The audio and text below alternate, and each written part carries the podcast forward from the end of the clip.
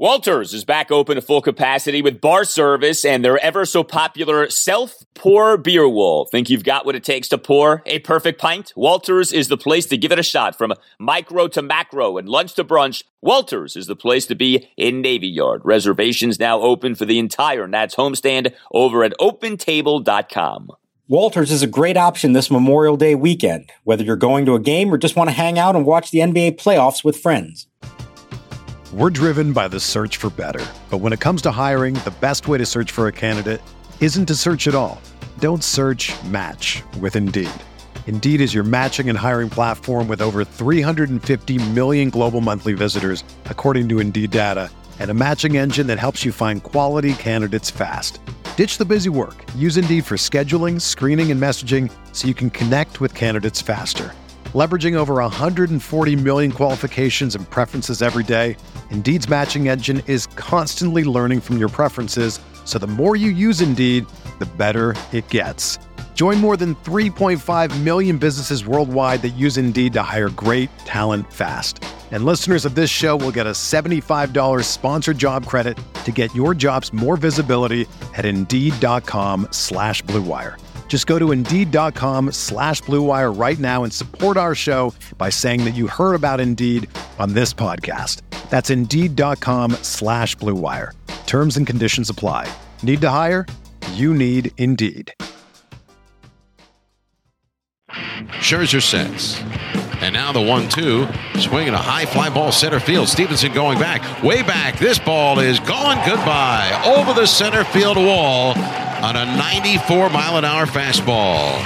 Uh, Garcia with his 10th home run and second in the three games in this series. He takes Max Scherzer deep here with two out of the top of the first inning. A walk and a two run home run, his second career homer off Max. And it's the Brewers two and the Nationals nothing. The pitch to Soto. And that is that's called a strike. He was going to ring him up, but that's only strike two.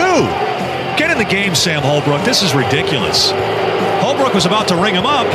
Soto doesn't like the call. I think Holbrook forgot what the count was. He was about to do his strike three call. And then realized, oh, it's only strike two.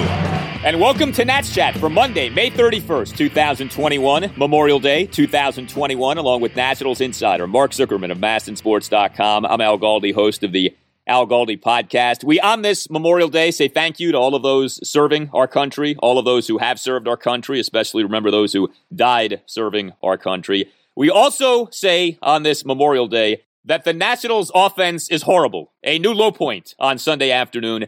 3 0, the final to the Milwaukee Brewers at Nationals Park to complete a three game sweep. The Nats now are 21 and 28 on the season. I don't know what was worse over the weekend the weather in the DC area or the Nationals hitting.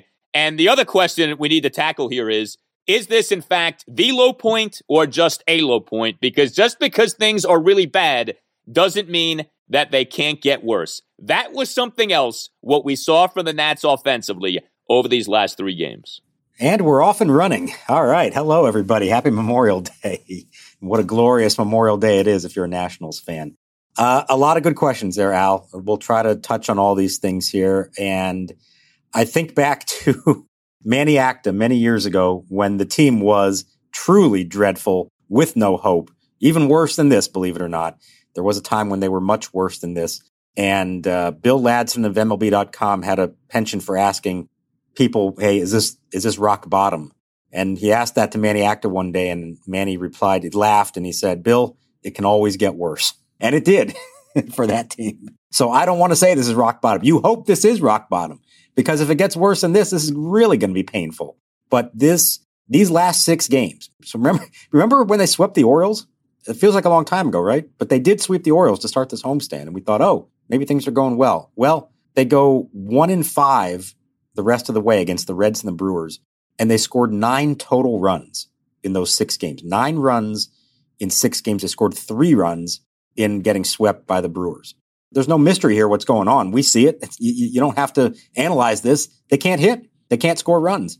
That's entirely what it is. And they're losing games even when they get really good starting pitching performances. They're losing games because they cannot score runs. Doesn't matter who they're facing.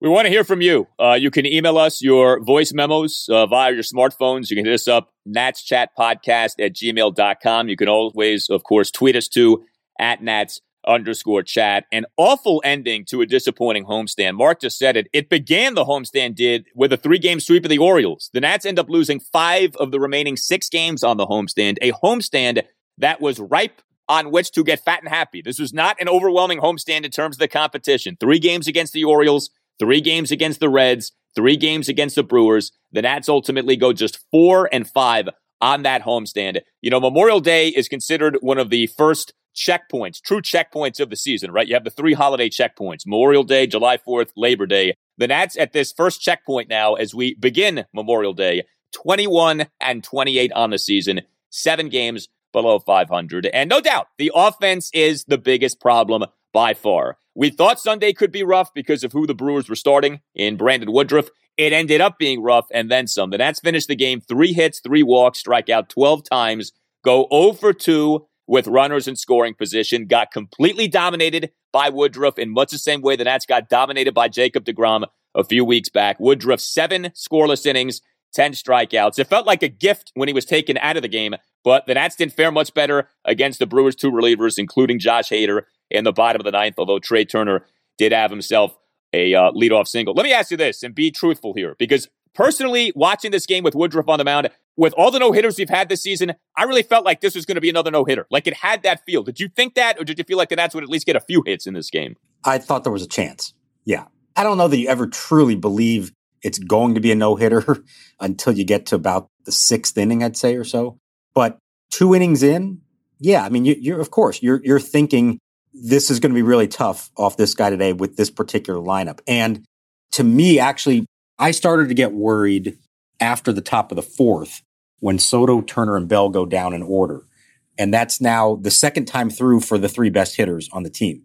And this was not a, you know, as we've discussed, not a great lineup that they're putting out there. And especially in this one where Josh Harrison's now hitting fifth, Yan Gomes sixth, Jordy Mercer's in the lineup today. So once he got the big three at the top out for the second time in a row, I am thinking, oh boy, the, you know, it could be until they come up again before something happens. Thankfully, Kyle Schwarber, good solid line drive single to open the fifth, and that was the end of that. Yeah, sometimes we we joke about these things in the press box, you know, thinking, oh, you know, oh yeah, it could be a no hitter today. There was a little different vibe today. It was actually thinking that this was within the realm of possibility. Yeah, I mean, I, I felt like we were on no hitter watch watching this game, especially with the way this baseball season has gone.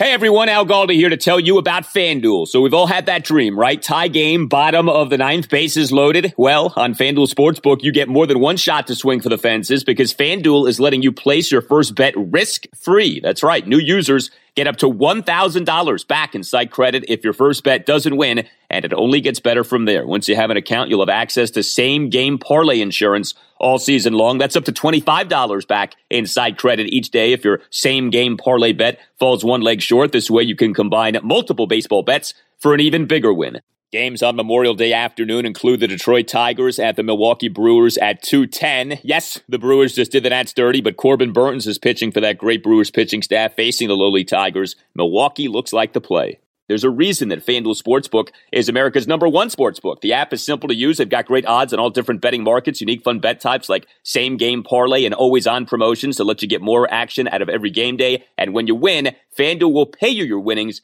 in as little as 24 hours. Just download the FanDuel Sportsbook app and sign up with promo code CHAT to get in on the action. That's FanDuel Sportsbook, promo code CHAT. 21 plus and present Colorado, Iowa, Illinois, Indiana, Michigan, New Jersey, Pennsylvania, Tennessee, or West Virginia. First on my real money wager only for risk-free bet. Refund issued as non-withdrawable site. Credit that expires in seven days. Restrictions apply. See terms at sportsbook.fanduel.com. Gambling problem? Call 1-800-522-4700 in Colorado. 1-800-BETS-OFF in Iowa. 1-800-9-WITH it in Indiana. 1-800-270-7117 for confidential help in Michigan. 1-800-GAMBLER. New Jersey, Pennsylvania, Illinois, Virginia. Tennessee. 1-800-889-9789. Or in West Virginia, visit www.1800gambler.net. We're driven by the search for better. But when it comes to hiring, the best way to search for a candidate isn't to search at all. Don't search match with Indeed. Indeed is your matching and hiring platform with over 350 million global monthly visitors, according to Indeed data, and a matching engine that helps you find quality candidates fast. Ditch the busy work. Use Indeed for scheduling, screening, and messaging so you can connect with candidates faster. Leveraging over 140 million qualifications and preferences every day, Indeed's matching engine is constantly learning from your preferences, so the more you use Indeed, the better it gets. Join more than 3.5 million businesses worldwide that use Indeed to hire great talent fast. And listeners of this show will get a $75 sponsored job credit to get your jobs more visibility at Indeed.com slash BlueWire. Just go to Indeed.com slash BlueWire right now and support our show by saying that you heard about Indeed on this podcast. That's Indeed.com slash BlueWire. Terms and conditions apply. Need to hire? You need Indeed. Whether you're a world class athlete or a podcaster like me, we all understand the importance of mental and physical well being and proper recovery for top notch performance.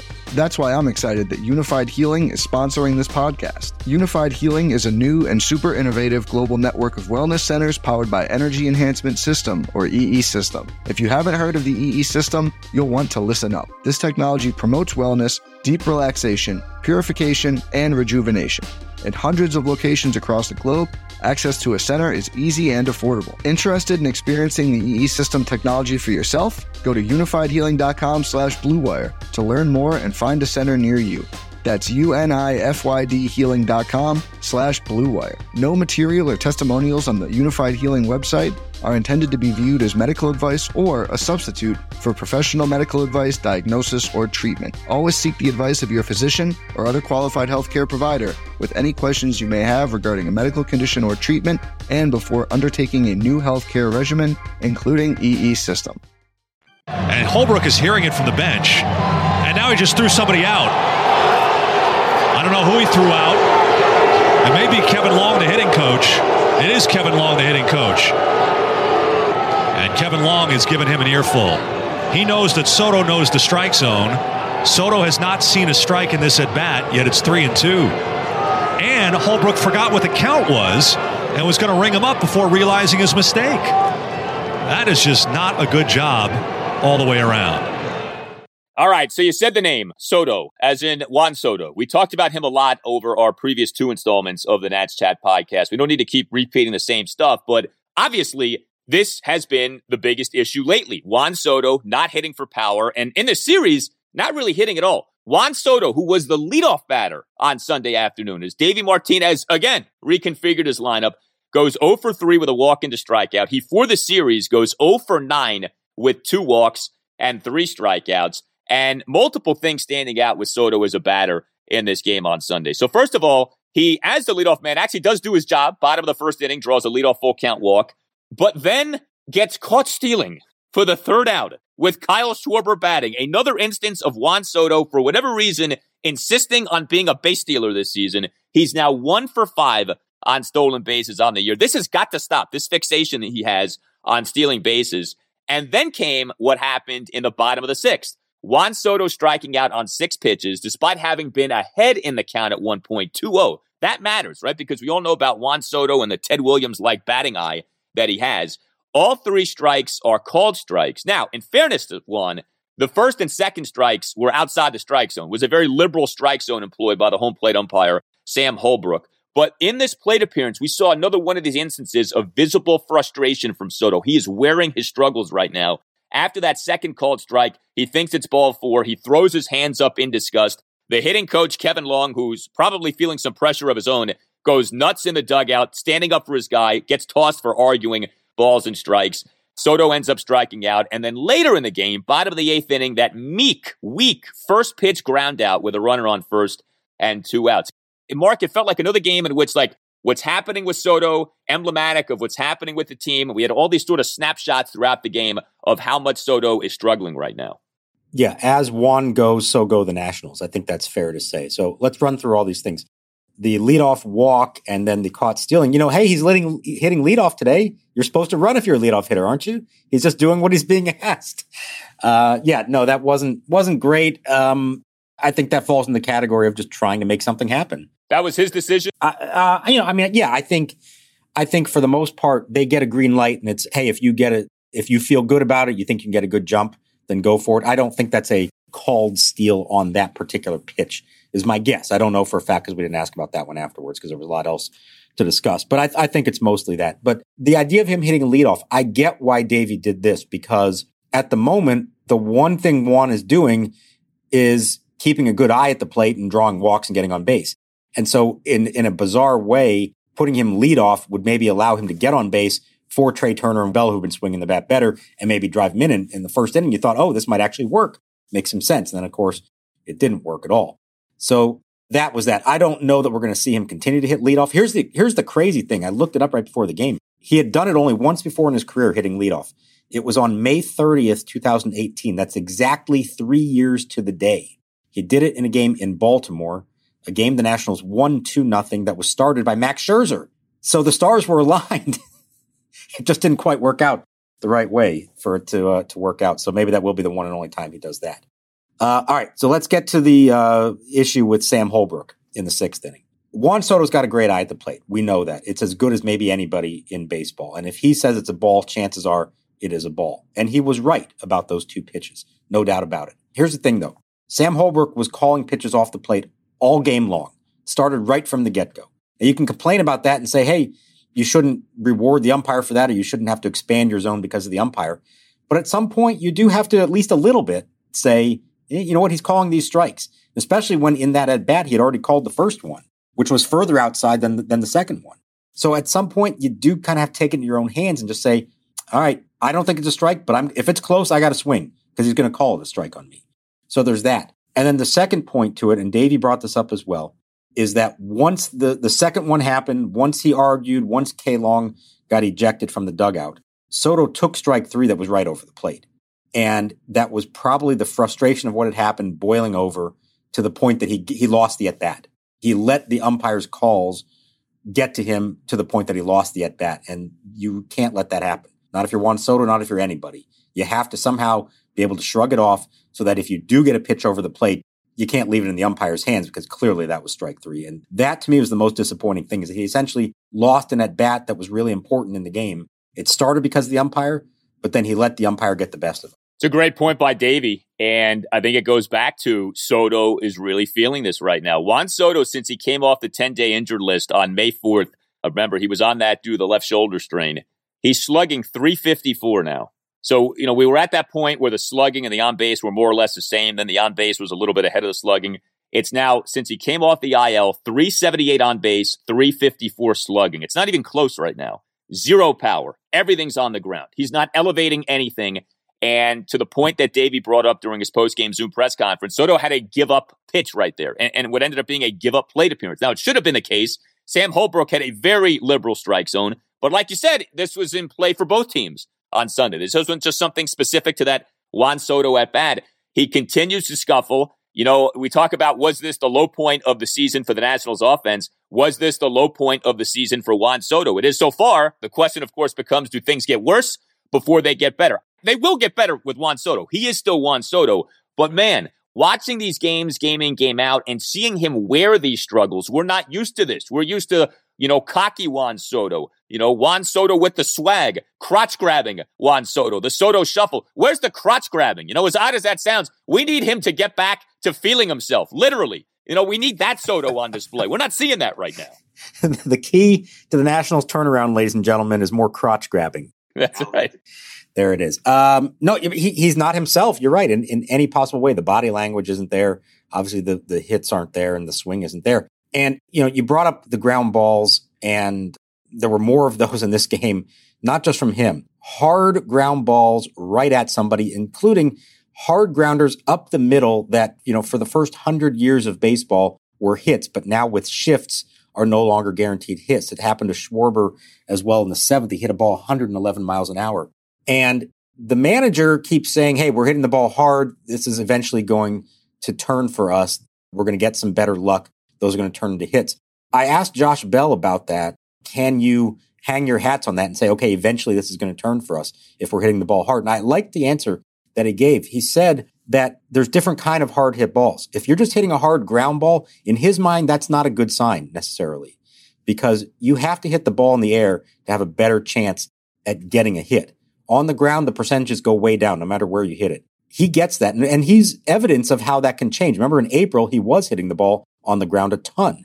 Now he's finally started elevating it and he is hitting it a little bit better. So I thought that was interesting that he was trying to say it's not good enough just to say we're hitting the ball hard. You need to hit the ball hard in the air. And as a team, they're really not doing that right now. Yeah. And I think, as most people listening know, one of the reasons for the launch angle craze was to hit baseballs over shifts, right? Like you don't have to worry about a shift if you're hitting a ball out of the infield. And the Nats aren't doing nearly enough of that right now. It wasn't just Juan Soto who ended up having a rough series. Josh Bell, who had been better, had a bad series. He ends up going 0 for 7 with a walk and three strikeouts in the series. He was the Nats' number three batter on Sunday, went 0 for 4 with three strikeouts. We continued to see this theme of the Nats leaning on people who should not be leaned on. Uh, Josh Harrison has come back down to earth here lately. He went 0 for 4 with a strikeout on Sunday. Jordy Mercer started again on Sunday. Jordy Mercer ended up starting two of the three games in this series. Again, these issues of lack of lineup length,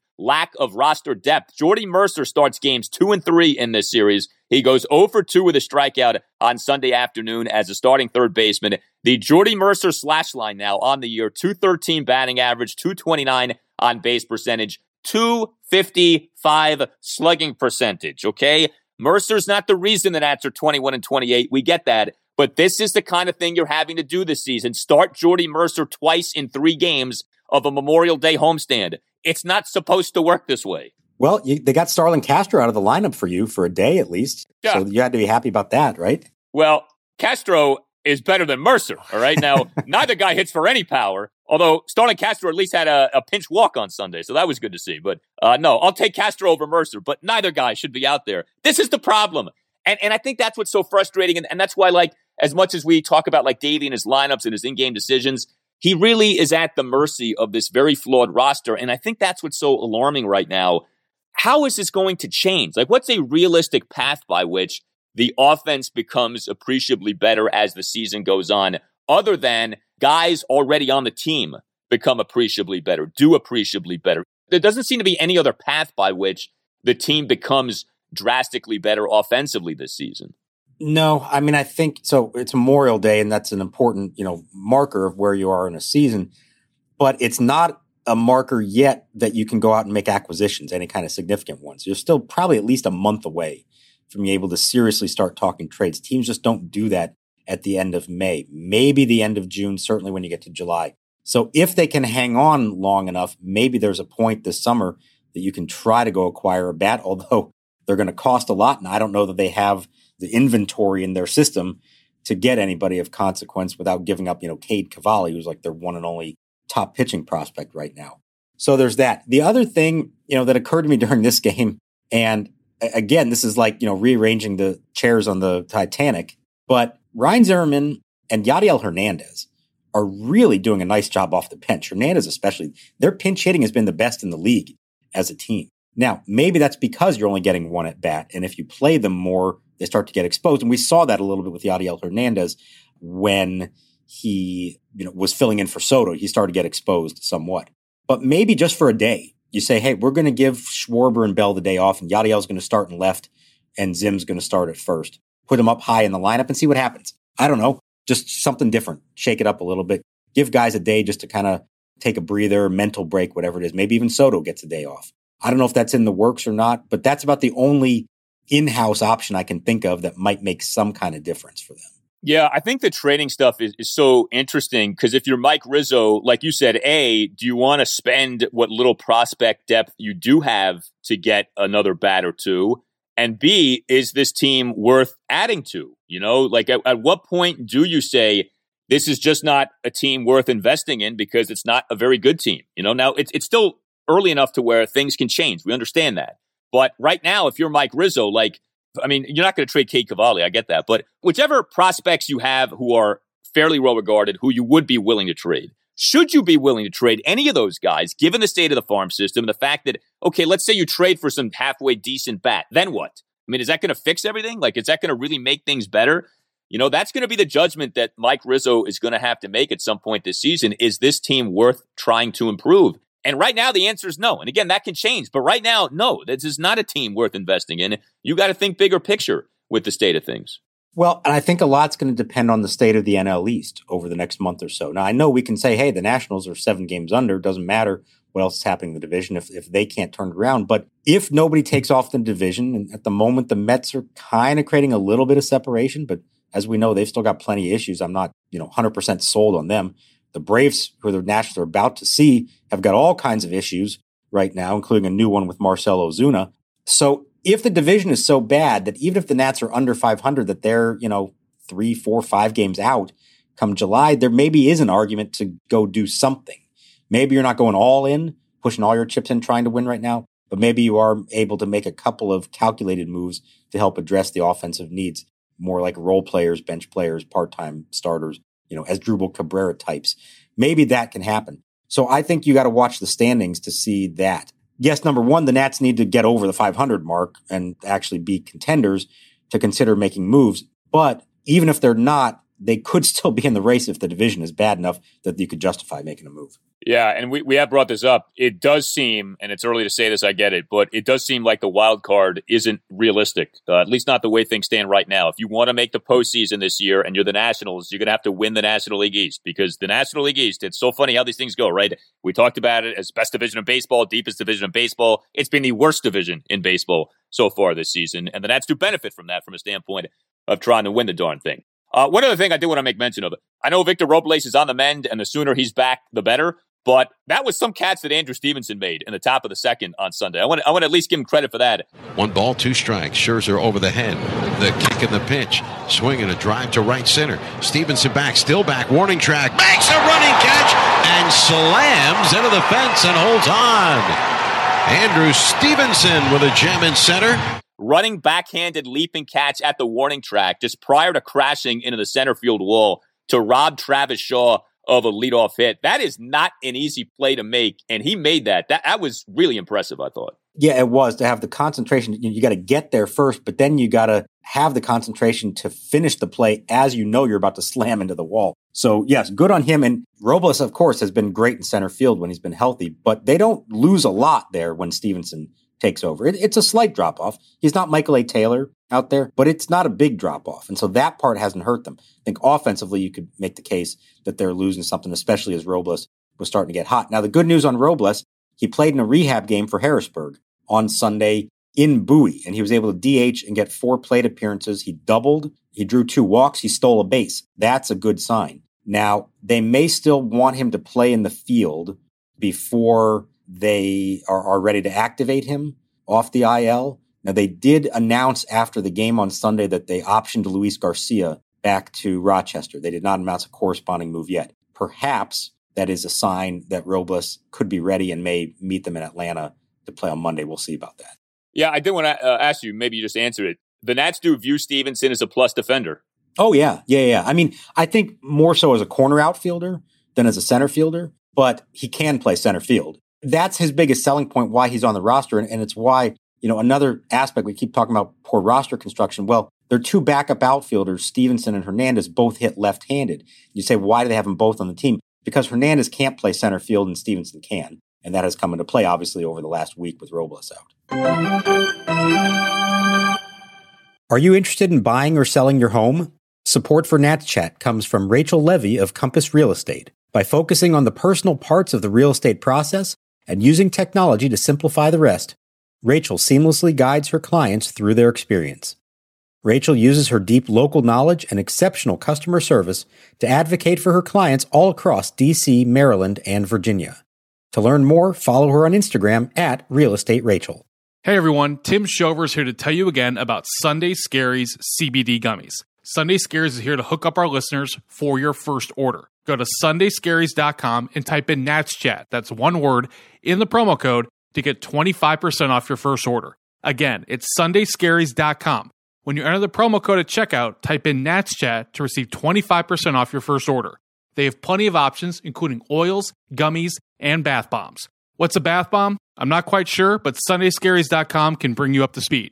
I've been using the gummies, which helps me fall right asleep. Sometimes I don't sign off for the night until 3 a.m. or later. So Sunday Scaries is a big help.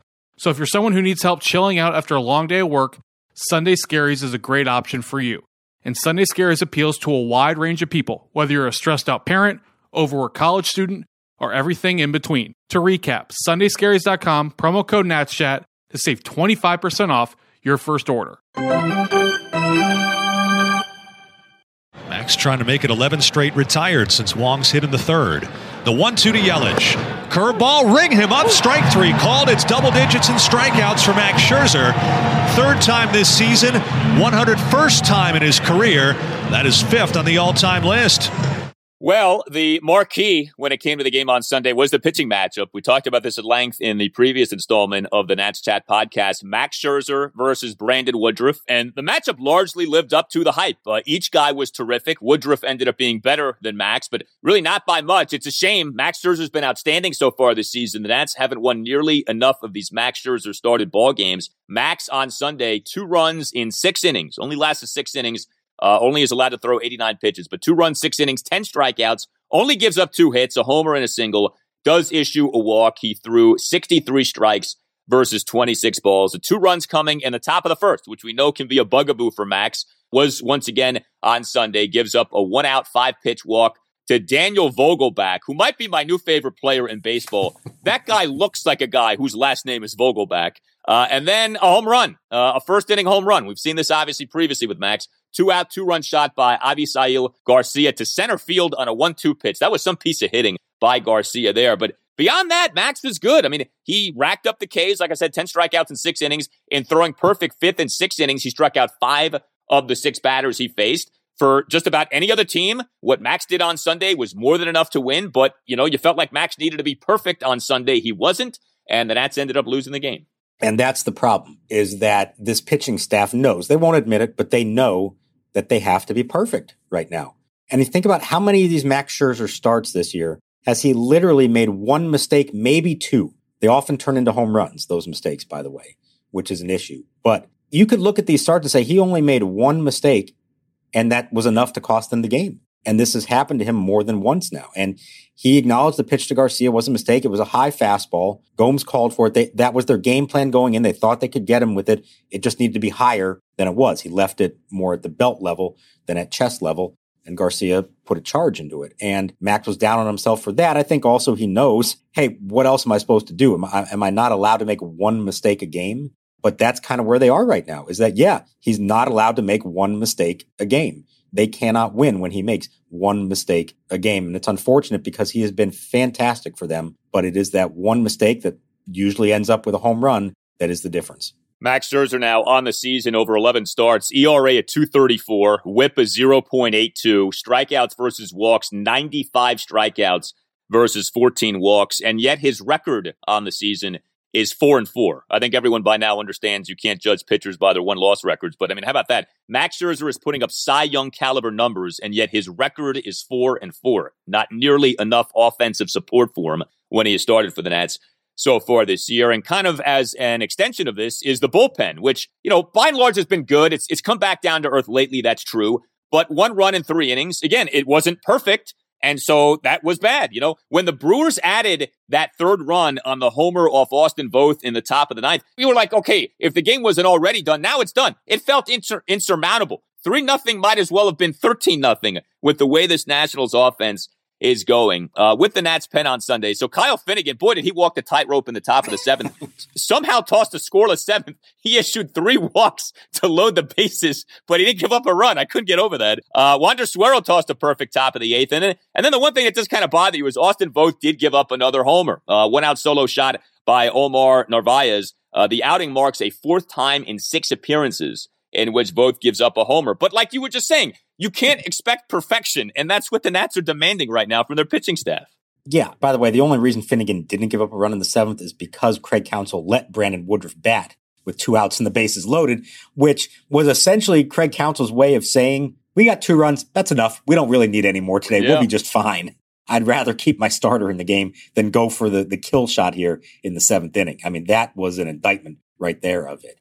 I agree with you. Once they got it to three nothing, it did feel completely hopeless. At, two nothing, you say, okay, you get a walk, one guy gets on, and maybe somebody connects for on one pitch that finally all comes into sync and somebody hits a ball over the fence, which, you know, there were a couple of balls off the bat today that you made you like gasp for a second. Oh, maybe Josh Harrison had one, Stevenson had one, Josh Bell had one. So, I mean, these guys are capable once in a blue moon of actually connecting and hitting one out of the park. And you just hope it happens at the right time with somebody on base. So I think at two nothing, you can still have those dreams. At three nothing, that was asking for a lot, especially once Hader is in the game in the ninth. Even though the last time we saw Hader in this ballpark, very different story, but that was a very different lineup he was facing that night.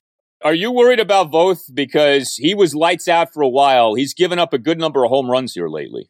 I don't think worry is the right word. I think we had to acknowledge that as great as he looked there early on, might have been a little bit of fool's gold. And as he's still adjusting to this new role as a reliever, teams are going to start to figure him out. He's going to start to wear down a little bit from the workload. So I can't say I'm shocked by that. He's going through that stretch right now. Let's see how he responds to it. If this keeps happening over the next few weeks, then it's a problem. If he figures out how to adjust and whatever that is that he needs to do to, to avoid those big hits and become still, you know, a, decently reliable reliever for them, then it's fine. No big deal. I mean, he, on the list of problems for the Nationals right now, Austin Voth is about number 12.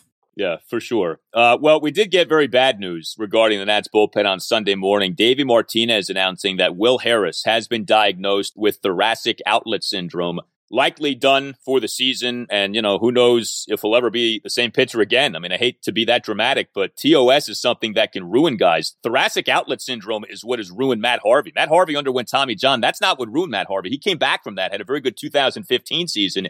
It's when Harvey had the thoracic outlet syndrome in 2016 that his career completely fell off the cliff. So it's been confusing with Will Harris. The quick timeline March 13th, he feels numbness in his fingers while throwing in a B game at spring training.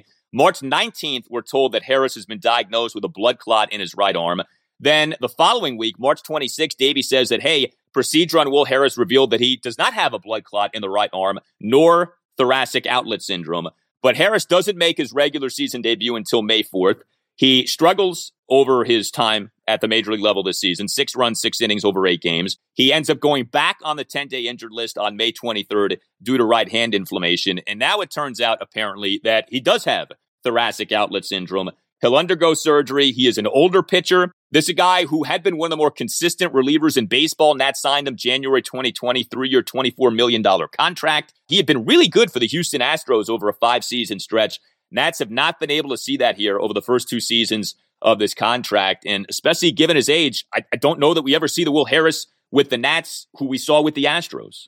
Yeah, unfortunately, I think it's fair to question that. And and Will himself brought up the idea earlier in the month when he was activated, and we hadn't talked to him in a while, and, and he mentioned that there was a point in March where they thought it might have been thoracic outlet syndrome. And he acknowledged as a 36 year old pitcher, you hear those words and you think, oh boy, that's going to be a tough one to come back from at my age. I mean, he's almost certainly done for this season. It's not 100%, but if it happened, it would be September. And that's a lot to ask of him to, to come back at that point. Now he's got one year left on the contract, a three year, $24 million contract that does not look very good right now, given how little he has pitched for them. But, you know, you never say never. And, and based on what we heard from David Martinez, Harris is at peace with it. He's glad to at least now know finally what was causing this numbness and swelling in his hand and to get it addressed. And I imagine he's going to fight to come back and see if he can make it back from this. But it would not be shocking if, you know, either he doesn't come back at all or if he does, he's just not the same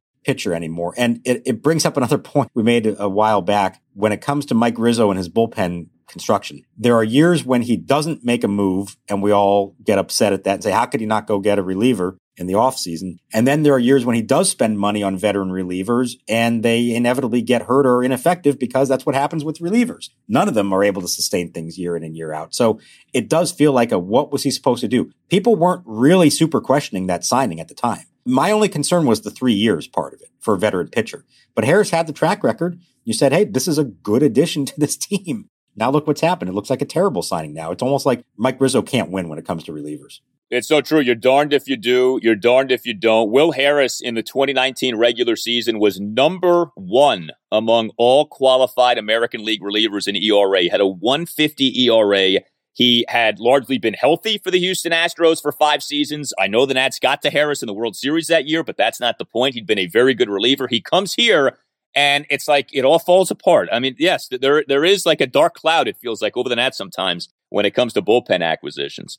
All right, so you gave us the update on Victor Robles. We next up have a four game series at the Atlanta Braves, which shapes up to be a really big series with the way things are going for the Nats right now. We know Joe Ross in game one, Stephen Strasburg in game two, TBD in game three, Patrick Corbin in game four. The TBD logic would suggest might be Erick Fedde. Uh, do you think it'll be Fedde? I think probably he did throw a simulated game Saturday four innings and 65 pitches, which was an extra inning and an extra 15 pitches over what initially was said that he was going to do. So, on the one hand, that's a good sign because it says he felt good enough to go that deep and go four up and downs, as they call them, which would suggest that he could probably be ready to go the next time out. The only issue is if he starts Wednesday, that's only three days off instead of the typical four.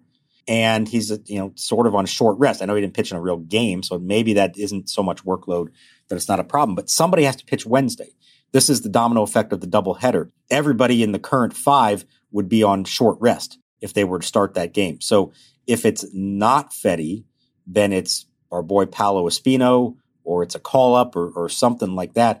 So my hunch would be that as long as Fedde says he's okay, that they probably activate him and let him start that game, maybe understanding that he's not good for, you know, six or seven innings and 100 pitches, but maybe he's good for five innings and 75 pitches, something like that, and then have Paolo ready to back him up, something along those lines. So we'll find out probably the next day or so. But uh, my guess is based on how he was feeling and the fact they don't really have anyone else, that it's probably going to be him on Wednesday. Well, knowing Erick Fedde's luck, he'll slip on a banana peel and sprain an ankle or something between now and Wednesday because th- this guy, if it wasn't for bad luck, he'd have no luck at all. May 19th is when the Nats put Fedde on the COVID 19 injured list. Remember, he got the vaccine. He's still got COVID 19. And because of MLB's protocols, he hasn't been back since. It's just incredible to me. By the way, speaking of COVID 19, Nats have reached the 85% uh, threshold. Is that correct? Yes. Uh, they're expecting to reach June 1st. That is uh, today. No, tomorrow. I'm losing track of days here. On Tuesday. And uh, they will be allowed to relax their uh, restrictions and uh, go maskless outdoors. There's still some things they have to follow. But yes, it's nice to see they got over the hump. They convinced enough guys to do it. And hopefully, this is the first of many things along the way that can be relaxed and uh, get somewhat back to normal. And with all that, you know, it's odd. The weather was horrible uh, the offense has been even worse, but the crowd at Nationals Park on Sunday, biggest crowd to date. D- did it feel that way? I mean, the announced attendance was well over 15,000. Did it look to be that many people in the ballpark? Visually, yes, it looked like that much. Um, from a, an audio standpoint, no, it didn't sound like that much just because the home team just didn't give them a whole lot of reasons for anything. I think in the Orioles series, it sounded a little more legitimate, like a real crowd just because those games were a little more interesting and some stuff was happening. So, but the next time we see them at Nationals Park on June 10th against the Giants, they are allowed to go up to 100% capacity. I will be interested to see what they actually draw, especially if the team is struggling. It's a Thursday night. You know, uh, school will just about be out, but not quite yet everywhere. So I'll be curious. I, my guess is it's not going to happen immediately. That maybe a little bit of a drawn out process to build up, and maybe come July 4th when they're facing the Dodgers, that weekend, that could be your first like big time 35,000, 40,000 crowd. Maybe until then, it's more like in the 20s or low 30s. But I think everyone's excited to see and hear what that finally uh, sounds like. Yeah, that's a good job by Nats fans. You had a lot of reasons not to go to the ballpark on Sunday. 15,326 is the official attendance. Really good to see that. Well, next time you're at the Nationals uh, game at Nationals Park, wear a Nats Chat podcast t shirt. Only larges remain. We are selling these quickly so get yours before we run out. Nats Chat Podcast dot square dot. Nats Chat Podcast square dot. Also, if you would like to become a sponsor of the Nats Chat Podcast, email the man behind all of this, Tim Shovers, the email address Nats Chat Podcast at gmail.com. All Nationals radio highlights on Nats Chat are courtesy of 1067 The Fan. For Mark Zuckerman, I'm Al Galdi. We'll talk to you next time on the Nats Chat Podcast. Smith, the lefty sets. Runners lead first and second. The pitch. Swing it away, driving to center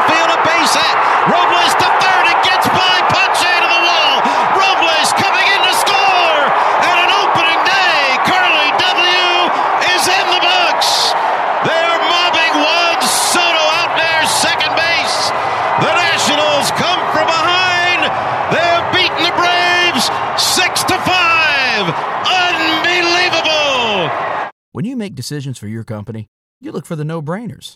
And if you have a lot of mailing to do, Stamps.com is the ultimate no brainer. Mail checks, invoices, documents, and everything you need to keep your business running. Get rates up to 89% off USPS and UPS. And with the mobile app, you can take care of mailing on the go. Make the same no brainer decisions as over 1 million other businesses with Stamps.com. Sign up at Stamps.com with code PROGRAM for a special offer. That's Stamps.com code PROGRAM.